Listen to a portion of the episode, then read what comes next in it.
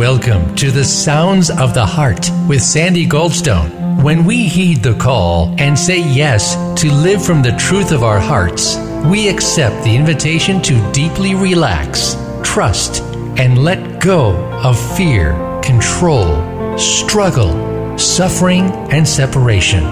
Now, here is your host, Sandy Goldstone.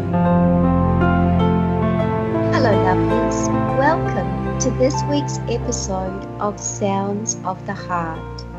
As your host, I am delighted to have your beautiful presence and heart's vibration join with mine.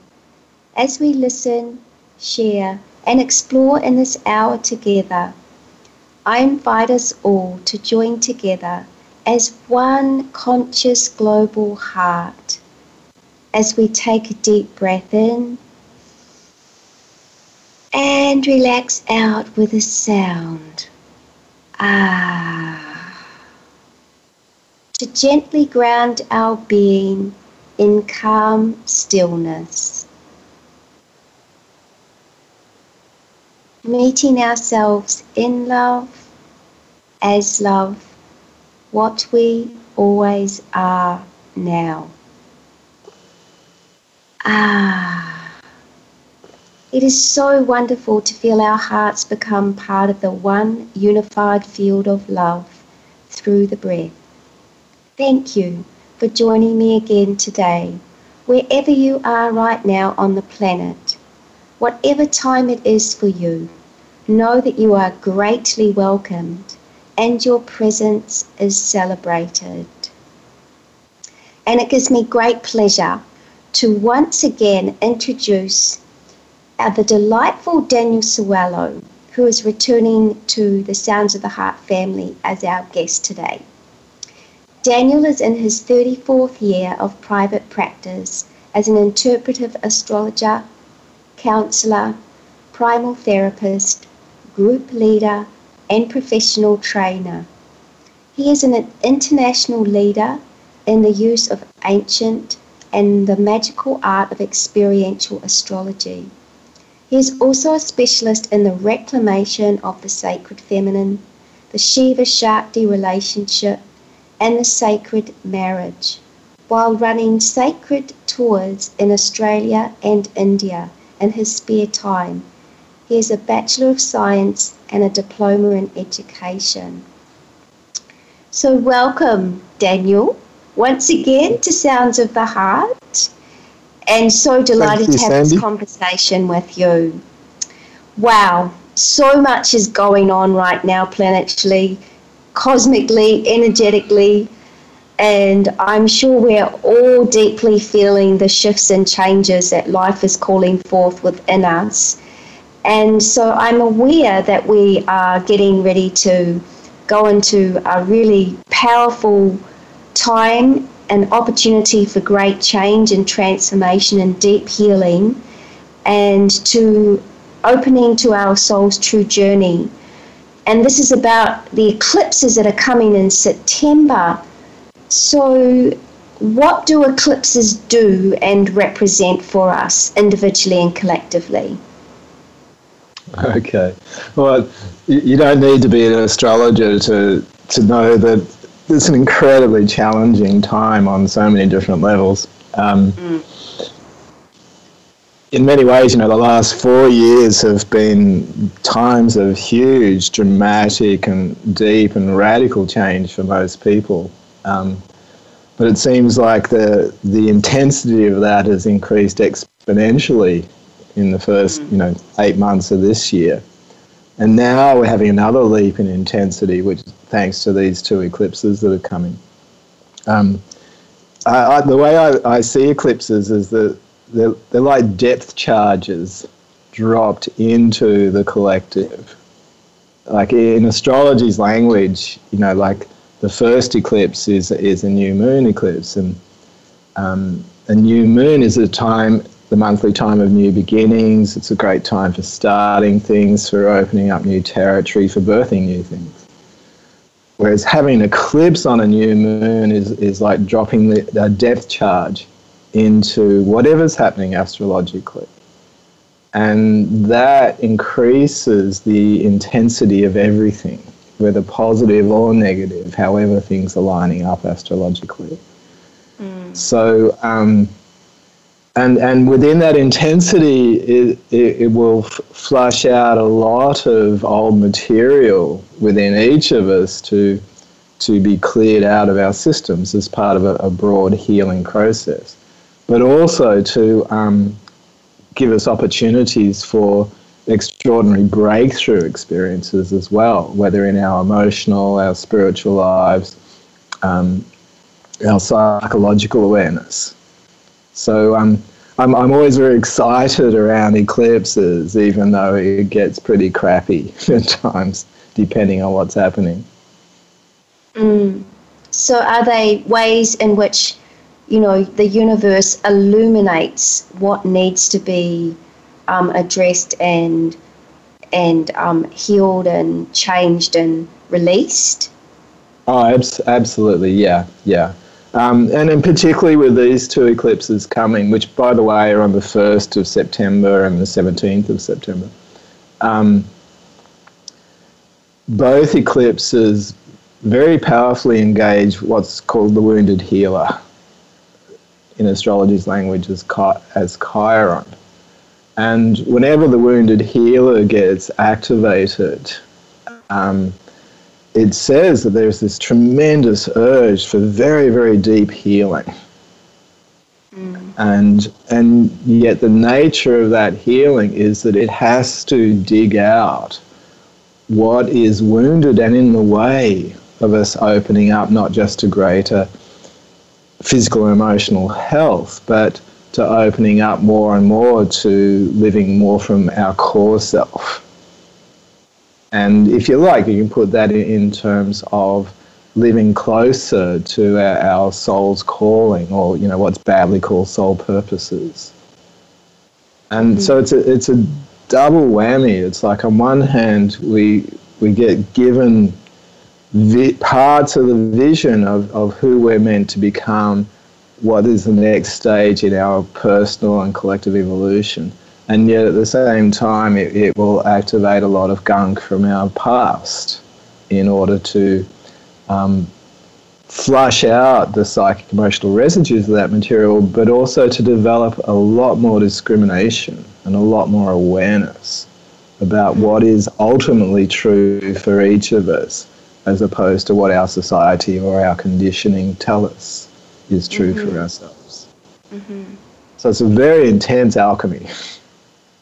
Yes, and I'm aware that during this eclipse season, we've got the Mercury going retrograde in Virgo throughout this period. So is there any significance to that, or are we being additionally supported to have that illumination and that discernment and that awareness, seeing that Mercury is the natural ruler of Virgo? Yeah, um, I wouldn't overstate the Virgo, the um, the Mercury thing, because um, there are bigger energies at play. But Mercury rules, you know, how we interpret what we're experiencing. And even though Mer- Mercury is going retrograde later this week and will be so during this next month, in the first eclipse chart on the first, Mercury is exactly conjunct Jupiter. Mm. And Jupiter is this incredibly benevolent, expansive, optimistic, opening energy.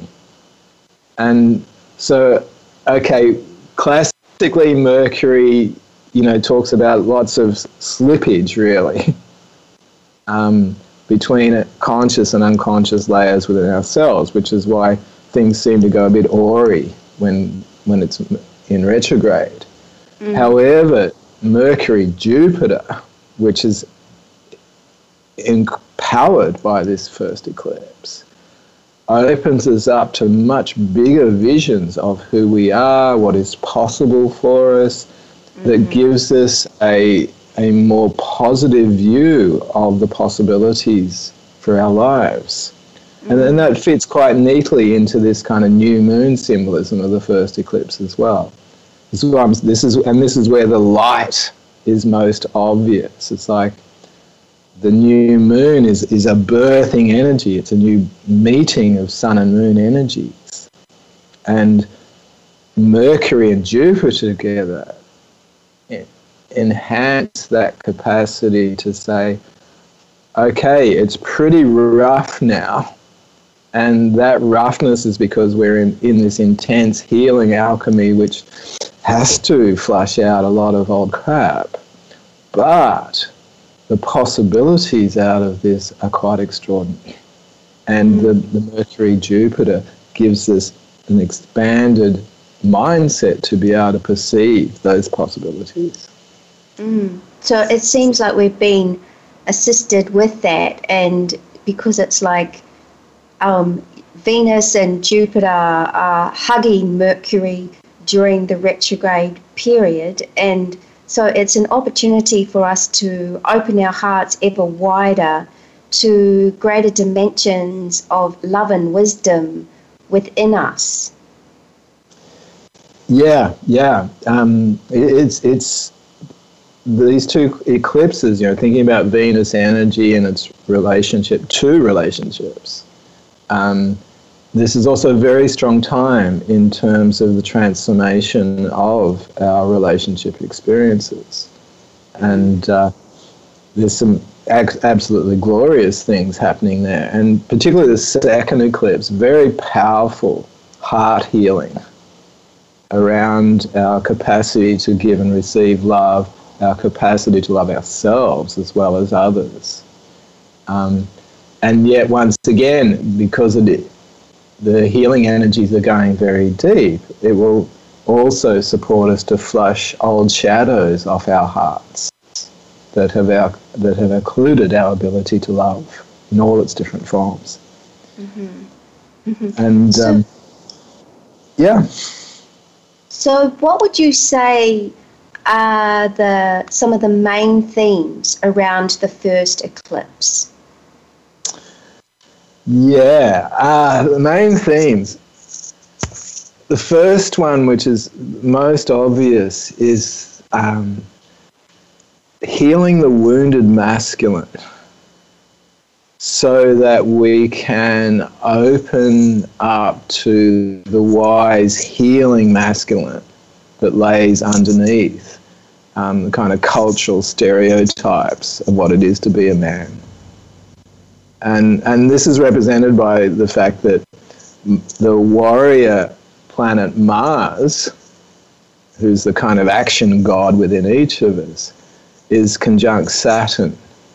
Mm. And what Mars-Saturn combinations do is they can be incredibly frustrating.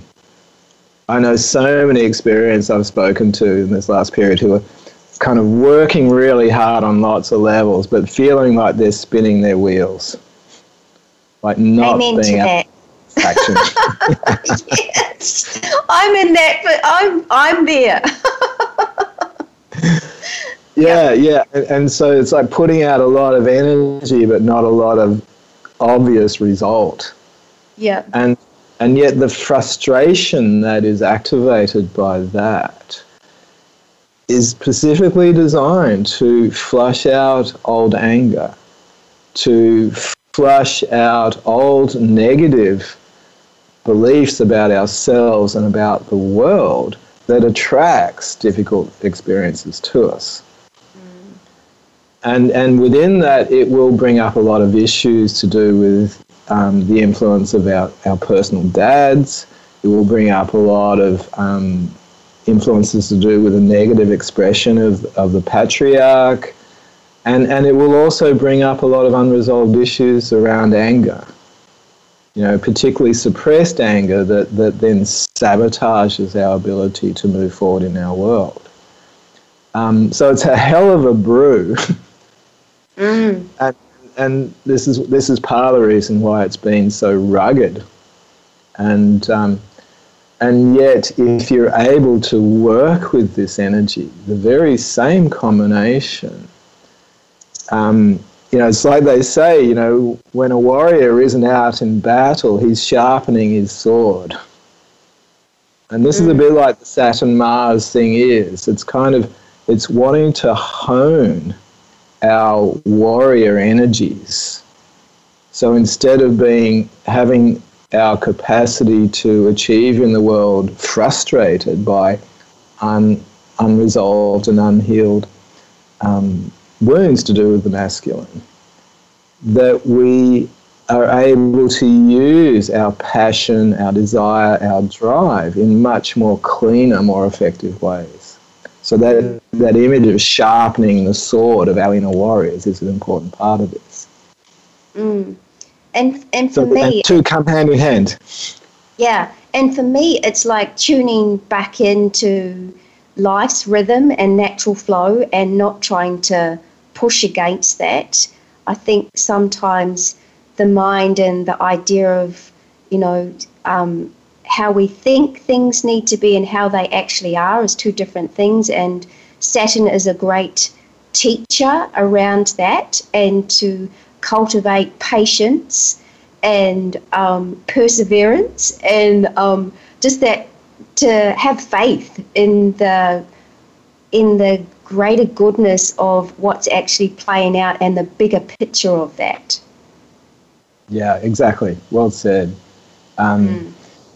Yeah, and, and it's also about sorting out what is ultimately real and true for each of us as individuals, and which includes our capacity to get a greater integration between the more creative, mystical, visionary parts of self and these this Mars Saturn thing that says, well, you got to deal with the physical reality of things at the same time. Mm. And this is one of one of one of the reasons why it's such a challenging time, because we're being there's a lot of big openings psychically and spiritually inherent in what's happening here. Mm. And yet that energy is very nebulous and hard to um, validate, and even harder to translate into concrete and manifestation in the world, because we've got two reality systems kind of operating in rather entangled ways at this point. But the the alchemy of this situation is is to again to hone our sword, our healthy masculine energy, so that they are more in alignment with our intuition, with our capacity to perceive the subtleties of situations, to be able to tune into situations and other people, and to be able to, as you say, kind of to be able to flow with where where the positive movement is, as opposed to doing the old stuff, which is like bashing your head against a brick wall. Yes. So, um, yeah, so inherent in this kind of bubbling cauldron of messiness is the right recipe, however challenging, to be able to learn how to bring these two layers of ourselves into a more effective combination. Mm. Mm. Yes, and being in that place of surrender and knowing that, you know, it's not like having a, I think sometimes our responses to these big shifts and changes is that we want instant gratification, or even in the spiritual realm, you know, um, just kind of uh, just something jump your mind, or just get some into a higher vibration or something, and then you'll just kind of have this magic pill. And it doesn't work like that. And I think that that's kind of unhelpful, because it it we need to cultivate that level of kindness and that graciousness towards ourselves that life is always demonstrating towards us. It's our minds that are unkind and and judgmental and critical, and the attitude of, or the movement of life is not in any way um, like, uh, it may feel harsh, But grace is there to free us from being enslaved and, like, you know, the Pink Floyd being another brick in the wall, like you and um, we shared with this morning earlier on, um, to move away from that. Yeah, uh, yeah, absolutely. Um, because one of the challenges whenever Saturn is involved is to sort out the difference between what are beliefs about ourselves, about others, and about the world that we have absorbed from others, particularly significant male figures in our early lives, and where the negative expressions of that conditioning um, badly empower the inner critic, for instance. And so where we would be critical towards ourselves or critical towards others. Mm. And and so when that when those kind of voices come up, it's like the, the challenge is, well, okay, am I just replaying some old expression of the masculine? Am I acting like my father, for instance? Mm-hmm. As opposed to, well, what is... What is my own truth here? Do I really believe this? And is this a belief that is for my own benefit or the benefit of others? Mm. So it's about, okay, what is what is true for me? And even though my mind is spinning this negative kind of dialogue about this situation or this person, is that real for me? Is that really true for me? And so it's about using discrimination in, in every moment. What thoughts are you going to energize and what thoughts are you going to gently push aside and saying, okay, I'm not going to be seduced by this negativity. Mm. Yes, I'm not going to be hypnotized by the Pied Piper, like energetically yeah, yeah, throw yeah. myself over a cliff. and and as, as you said, it's like, part of that is also about looking at what our society, what our media, what our political system says is real and true. Mm. As Marianne Williams said, you know, like awake people cannot be manipulated yes. by the system. And mm. so this is asking us to be awake and, and to not simply, um, you know, follow collective belief systems like sheep. Mm-hmm. And, and this is another expression of this warrior energy. Hey, my life is worth more to me than what television and the media says is true. And I'm going to find my own truth. And I'm going to cut through the crap to get mm-hmm. to what is real for me so I can take that and manifest in the world. Yes. So it's, yes, it, this is another healthy expression of this warrior energy. Yeah. It's it's like we're getting invited to see where our true power lies as opposed to that false external power that has us feel, you know, like we're just another brick in the wall and that we, it, that there is no meaning to our our being, our individual uniqueness and our creativity that comes forth in that.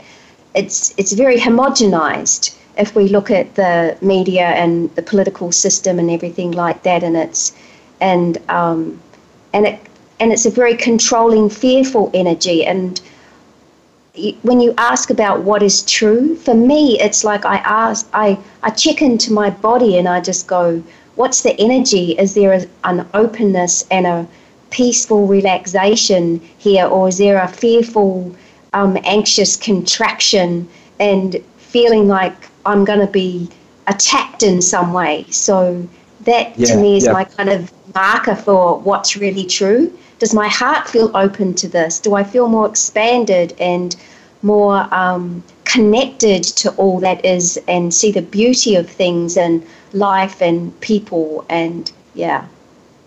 Yeah, oh, that that's beautifully described, because, you know, that's the perfect way of dealing with these challenges. It's like, well, yeah, what opens my heart, what makes me feel positive about my world? And and in the case of this first eclipse, Sandy, it, the, the new moon eclipse is right on what what's called the north node of the moon. Mm. And the north node of the moon is that which opens us up to more and more of our essential soul purposes. Mm. And so this notion of clearing out what's in the way of getting in touch with our authentic self is also about getting in touch with what our individual souls are telling us and showing us about a potential future. And this is not just personal, it's also collective. Mm. And that's the opportunity of this time. Even though a lot of crap's flying, it's it's to clear the way so that we can get more in alignment here. Mm. And that's exciting. It is. It is, because I, I think, you know, it, even though it feels like we're wading through mud sometimes, the the mud has become very inhospitable, and what used to kind of... Um, keep us being attached to being in certain drama is is become very boring, can I use that word, um, and and very stilted and and very energetically dead. And so there is something within us that is kind of pushing us to see beyond the old ways and to open ourselves up to other possibilities of ways of being, and really experiencing ourselves as we've always been, and we've kind of believed this story that has had us not be able to see the true um, power and wisdom and grace and light and within us all. Yeah, yeah. Mm. Mm. Beautiful. So... So this sounds really, really um, a beautiful um, time of opening and to seeing what's really possible within us. So let's just kind of contemplate that while we take a short break now, lovelies, um, because it is time for us to take a short break. And this is Sandy Goldstone, and my guest is the delightful Daniel Sowelu, and you're listening to Sounds of the Heart with Sandy Goldstone on Voice America, seventh Wave Channel. Stay tuned. And we'll be back. The Voice America seventh Wave Channel. Seek greater awareness. Sandy Goldstone wants to help you start your true self journey. Sandy works with all issues and ages for individuals, couples, and groups. She is a spiritual teacher and holistic counselor of the Heart's Way in Perth, Australia. It's time to gift yourself with knowing your own lightness of being, beauty, and truth. You can feel relaxed, loving, wise, joyful, and peaceful, whatever your experiences have been or what challenges you are currently facing. Are you ready? Let's do it. Say yes and call or contact Sandy Goldstone in Australia on zero one one, six one four two zero, three nine nine, two eight seven, or reach out to her on Facebook at Sandy Grace Goldstone and start your true self journey. Right now, Sandy is offering a special gift. Mention the radio show Sounds of the Heart and receive a forty percent discount on each of your first two ninety-minute Skype sessions.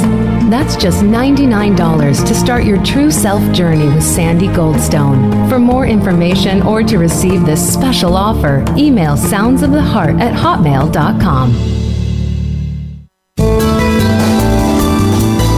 The seventh Wave Channel on the Voice America Network.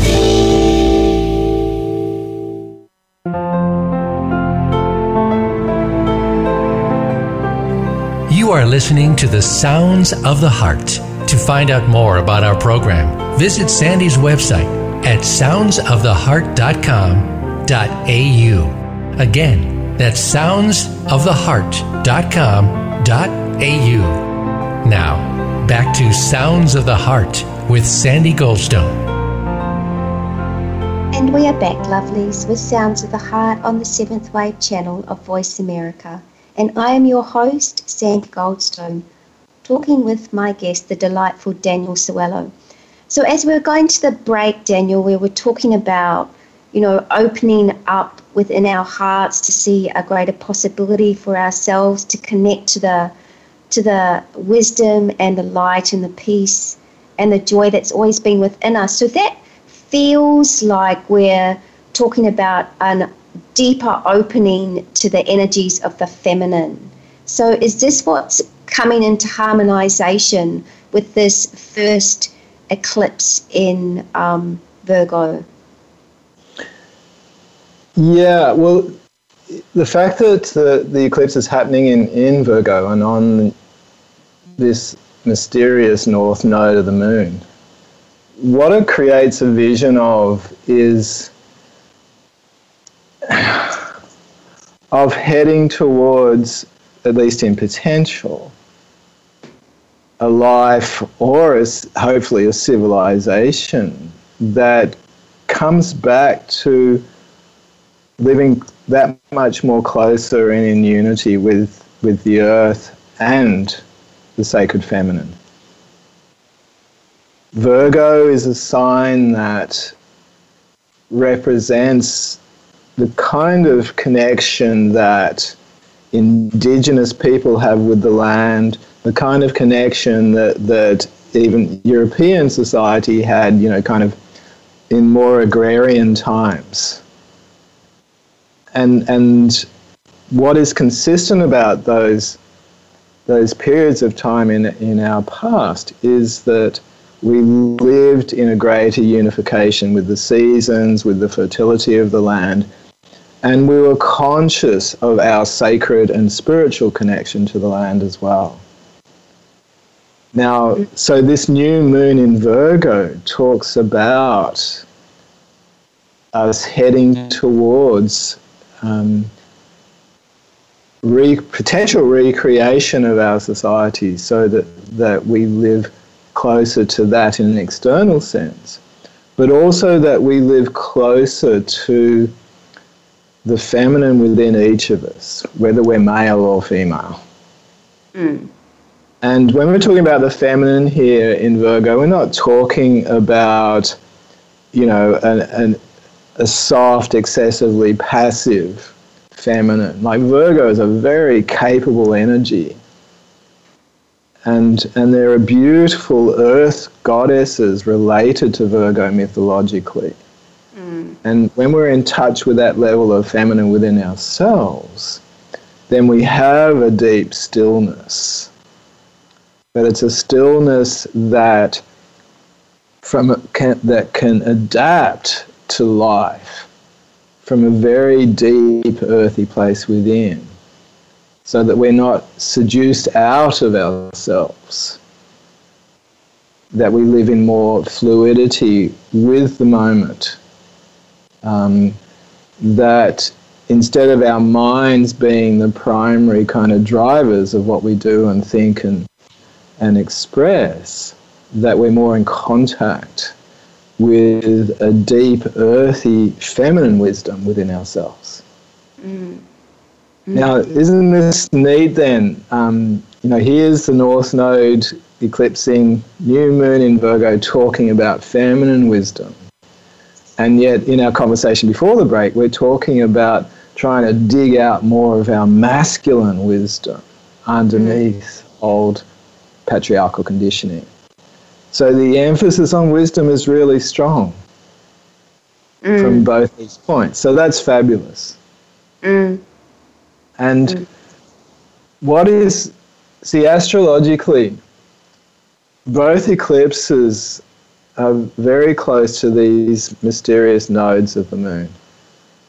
And the south node of the moon is the, the opposite point here.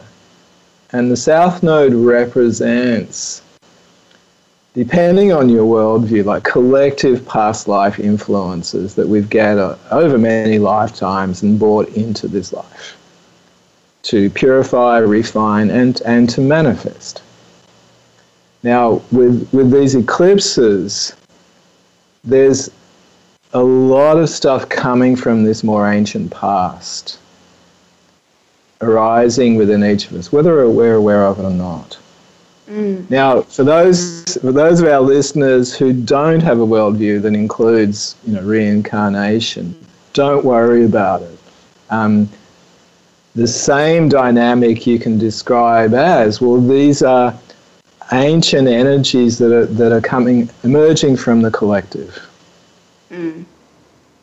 And they're, they're arising because within these memory systems, whether they're racial, whether they're generational, are gifts and abilities and experiences that we've brought in with us. And out of this South Node, and this is why we were talking about the wounded masculine earlier, there are these tough aspects to Saturn and Mars.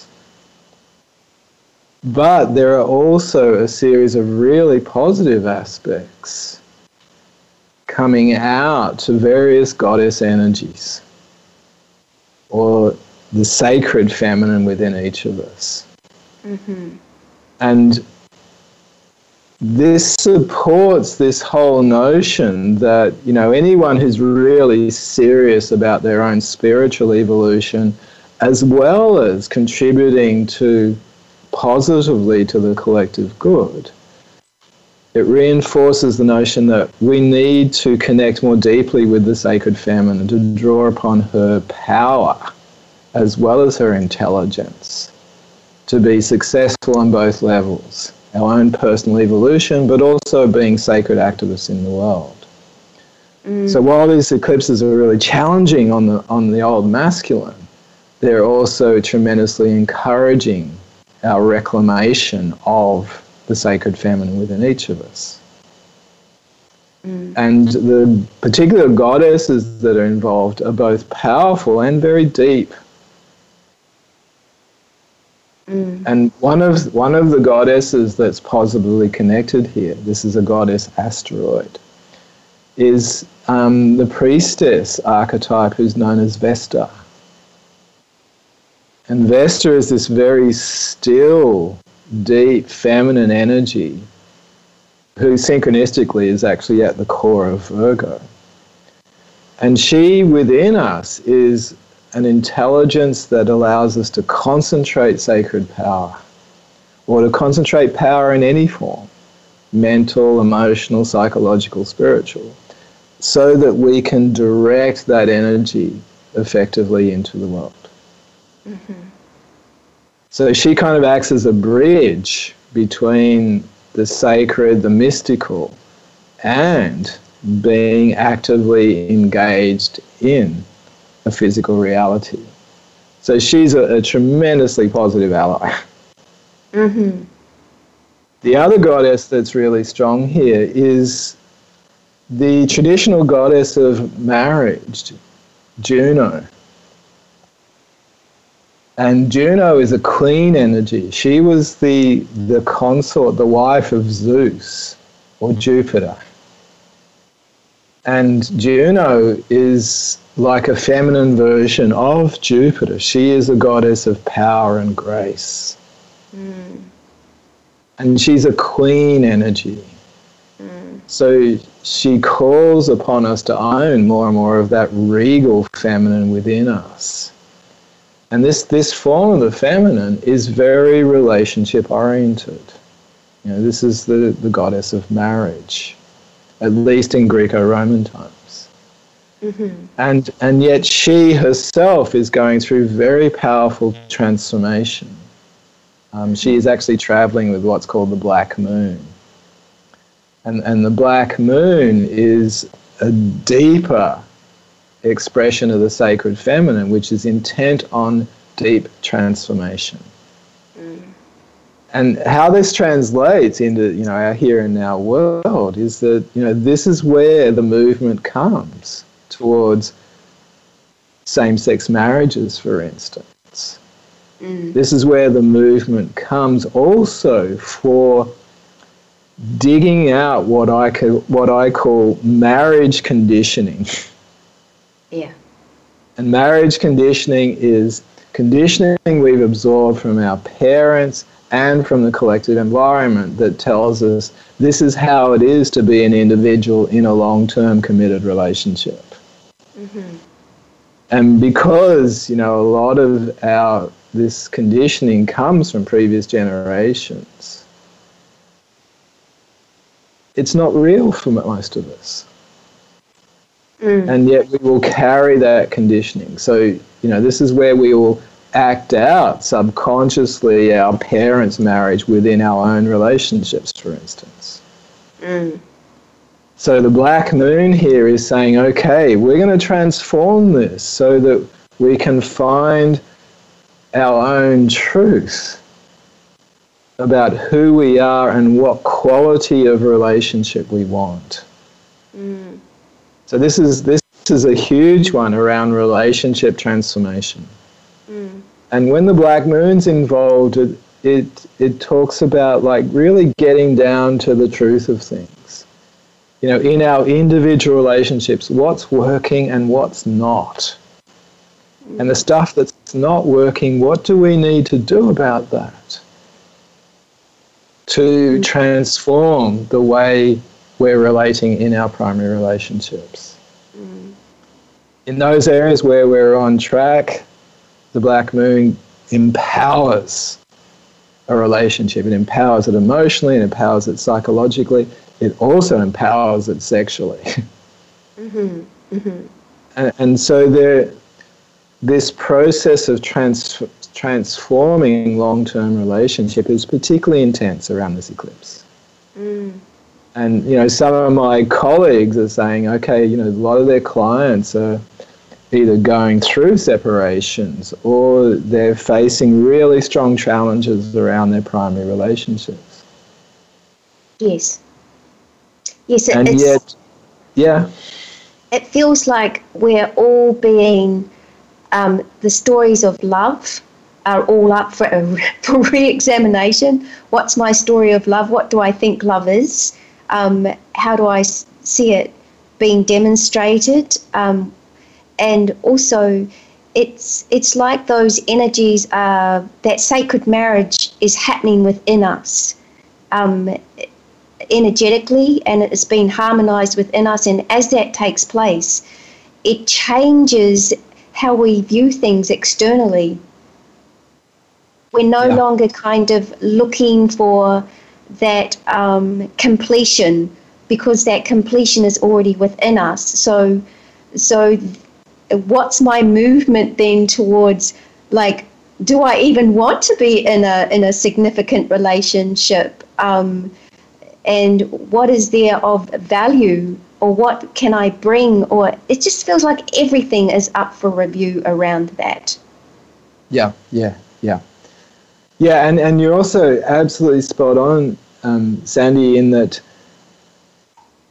while there's this, you know, deep process around old relationship dynamics, astrologically there is a, a very pure alignment of the sacred marriage.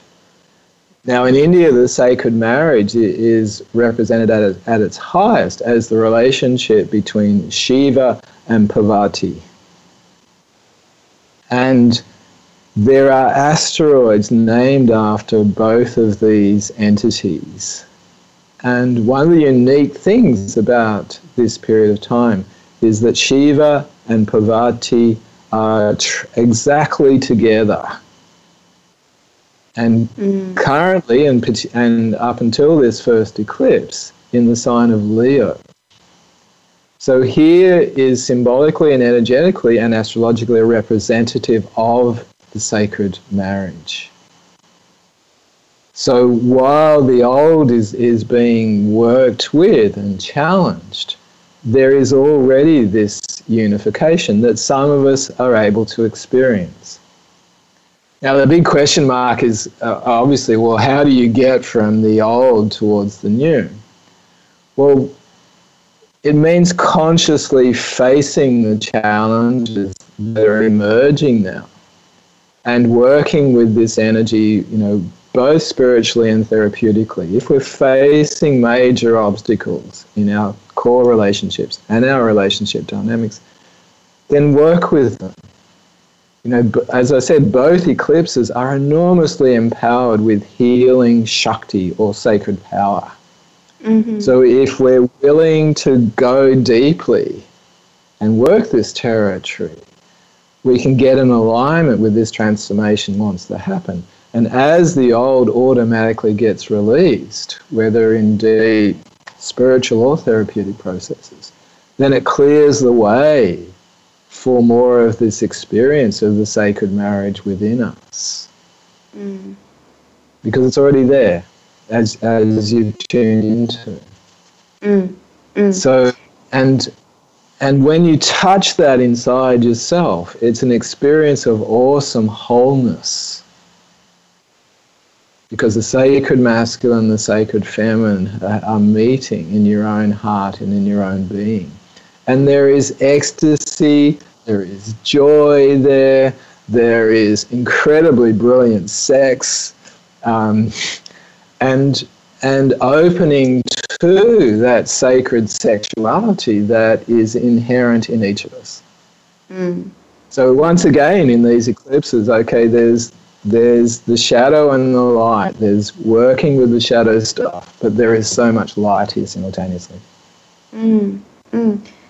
So um, I know that you're going to go on a fabulous goddess tour in India. So how is this kind of playing into these, these themes that you've been sharing around the eclipses and what we're looking at around the sacred marriage and and finding a new way within ourselves to relate within that partnership within, and then to um, engage in an external form with with someone else if we choose to in a in a sacred um, marriage partnership?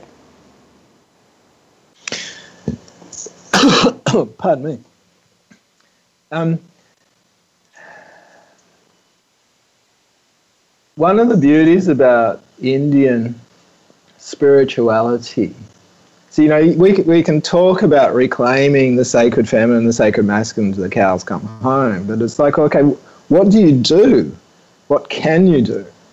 And and the beauty about Indian spirituality is that it provides the spiritual technology. It gives practices to be able to open to both. Mm-hmm. So what happens in our goddess tours, for instance, which, by the way, is also a sacred marriage tour, is that we use local spiritual practices, specific meditations, visualizations, mantras, to get in contact with these different faces of the sacred feminine and the sacred masculine. And these meditations have a way of both opening us up to the sacred within us, but also help flush out some of the old. Mm. So um, we do these practices um, in in the middle of, of a flower farm, which is a lovely, lovely location outside this village in India.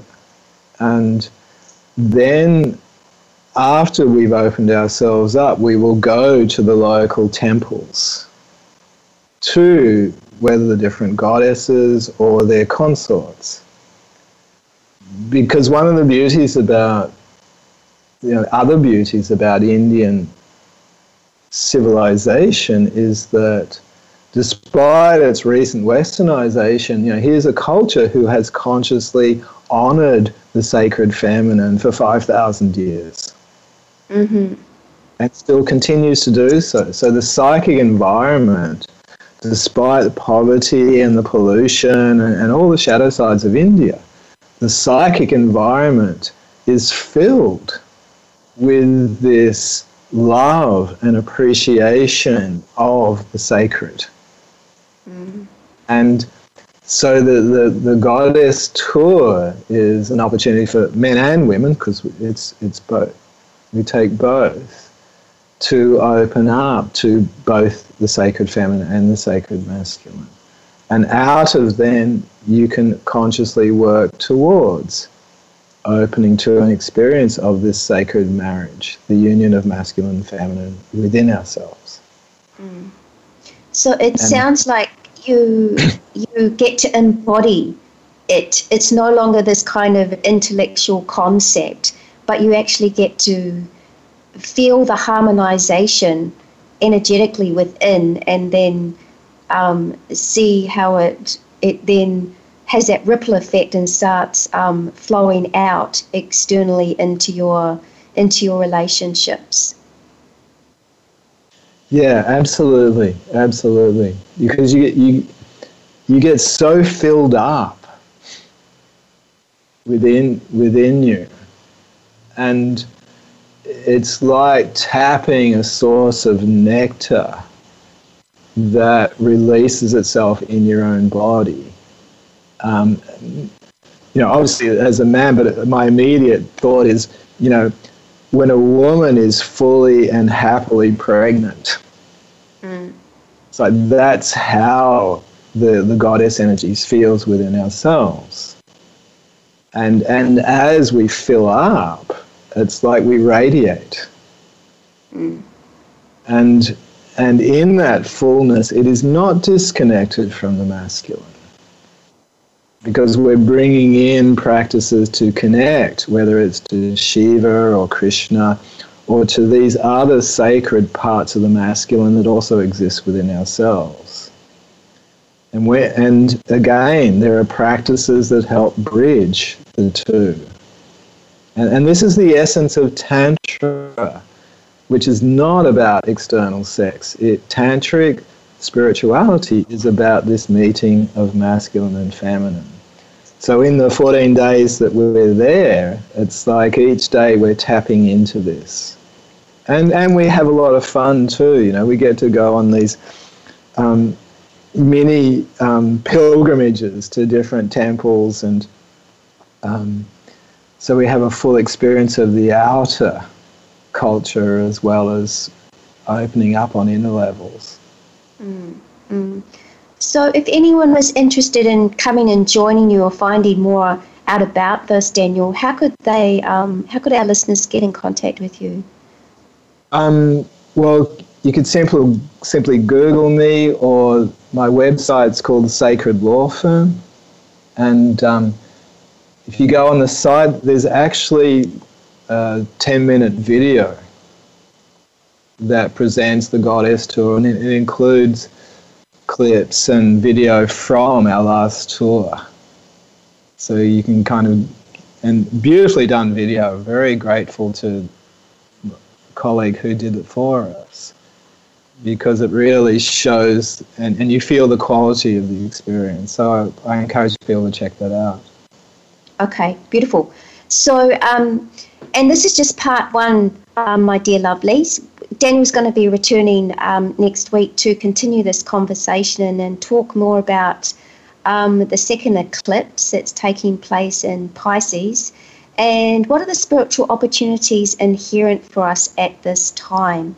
So thank you, lovelies, for your heart's loving presence and for sharing in this hour's comforting and illuminating astrological exploration with Daniel, and to be reminded that dramatic events like eclipses are the universe's way to illuminate what needs to change, be let go, balanced, harmonized, and embraced, so we can open our hearts ever wider to greater dimensions of love and wisdom, with a renewed sense of clarity and purpose of our soul's true divine journey. So till our hearts join together as one again next week, I send you much love and blessings from my heart to yours. May your week be overflowing with all that you are, always, now. Love, joy, and peace. I love you. Thank you.